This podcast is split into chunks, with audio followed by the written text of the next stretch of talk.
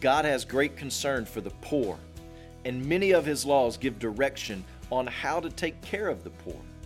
Since God has great concern for the fatherless and the widow and the poor, we too should have great concern for caring for those who cannot easily care for themselves. As Israel's history develops, the nation drifted towards ignoring these laws, and the poor became taken advantage of by the wealthy and the greedy and the powerful. And as a result, the rich sometimes became synonymous for the unrighteous because they accumulated their wealth in underhanded, oppressive ways. And the poor became associated with the righteous, as we see in Psalm 10 and 37 and 72. And in the situation that these particular Psalms were written, the poor were being oppressed by the wicked rich. Now, this doesn't mean that all rich people are bad or unrighteous.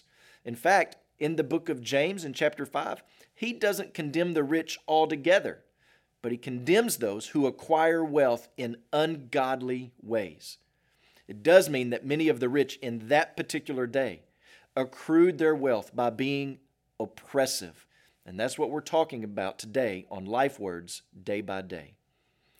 James chapter 5, verse 1 says this Come now, you rich, weep and howl for the miseries that are coming upon you.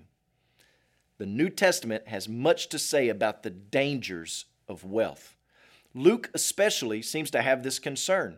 Luke alone tells the story of the Good Samaritan. Luke alone tells the parable of the rich fool who bought bigger and bigger barns. And the story of God's great banquet that people wouldn't come to because they had fields and cattle and land to tend to. And Luke alone, the story of the dishonest manager and the parable of the rich man and Lazarus. More than any other New Testament writer, Luke stresses the danger of letting our life consist in the things of which we possess.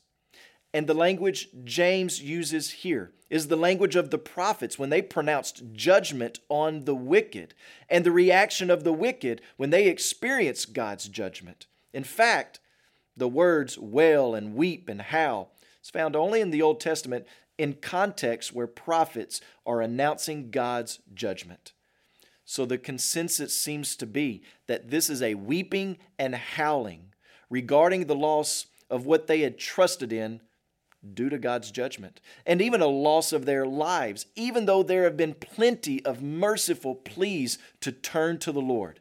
James is speaking to unbelievers warning them of the coming judgment of the Lord.